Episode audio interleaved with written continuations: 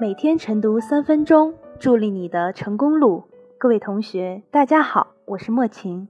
今天的热点来自沈慎的文章：你欠西湖一个道歉，法律要向你亮剑。同步文字版，请关注微信公号“金牌公考”。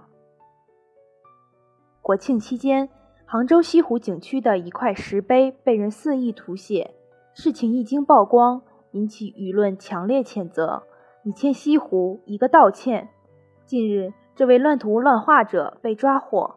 鉴于其多次实施破坏行为，社会影响恶劣，目前景区公安以寻衅滋事罪对其依法刑事拘留。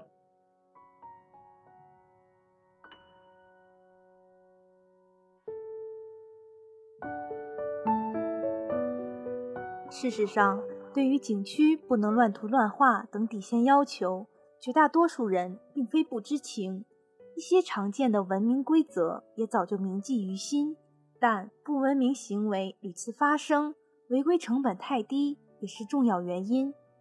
抓到游客在景区乱写乱画，罚起来有心无力，往往也只能教育一番。面对形形色色的不文明行为，处罚普遍失之于软，失之于宽，就会导致法律的威力大大减少。临场处置软弱，约束无力，一定程度上纵容了不文明者的侥幸心理。让规则有牙齿，让执法有力量，真正发挥法律应有的作用，才能树立起文明的社会风尚。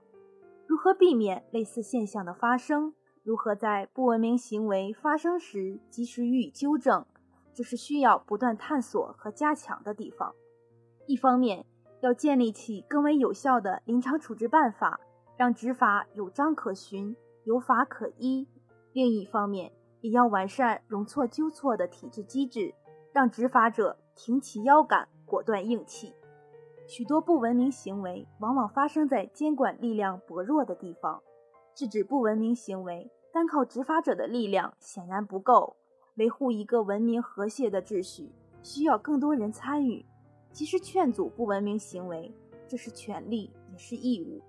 现实中，一些劝阻者常常产生口角，甚至惹祸上身，一不小心还被讹诈。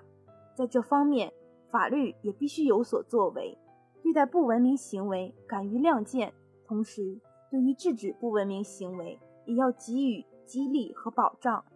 唯其如此，才能形成制度合力，产生正向激励。让文明成为时代最美的风景。